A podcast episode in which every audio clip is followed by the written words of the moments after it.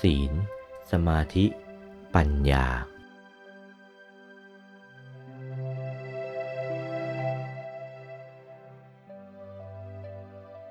ศีลเป็นเหตุ มีสมาธิเป็นอานิสงส์ สมาธิเป็นต้นเหตุ มีปัญญาเป็นอานิสงส์ ปัญญาเป็นต้นเหตุ อบรมจิตให้หลุดพ้นจากอาสวะทั้งหลาย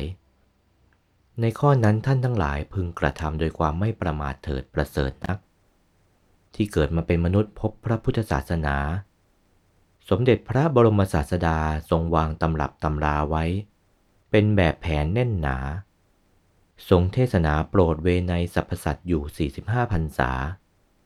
เมื่อรวบรวมทำวินัย ไตรปิฎกของพระบรมศาสดาแล้วก็คงเป็นสามคือ วินัยปิฎกสุตตันตปิฎก ปรมัตถปิฎก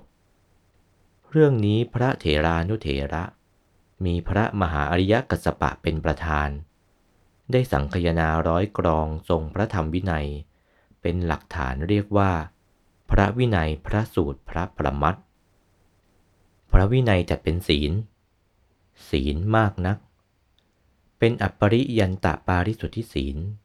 ศีลของพระภิกษุไม่มีที่สุดทีเดียว ศีลของอุบาสกอุบาสิกามีห้ามีแปดสามเณรมีสิบตามหน้าที่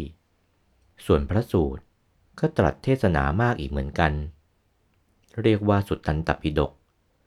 ยกเป็นสุตตันตปิฎกนั้นถึง 21,000 พระธรรมขันธ์ถ้าจะสรุปรวบรวมเข้าก็เป็นสมาธิ สมาธิจัดเป็นภูมิไปมากมีมากอีกเหมือนกัน พระปรมัตถปิฎก42,000 พระธรรมขันธ์ ถ้าย่นย่อลงเป็นสั้นๆ แล้วก็คือปัญญา ปัญญาก็แยกออกมากอีกเหมือนกัน เพราะฉะนั้น ศีล สมาธิปัญญานี่แหละ เป็นหลักประธานของพระพุทธศาสนา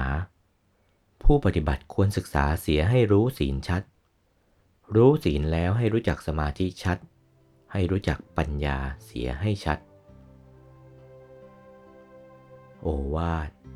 พระมงคลเทพมุนี หลวงปู่วัดปากน้ำภาษีเจริญ จากพระธรรมเทศนาเรื่อง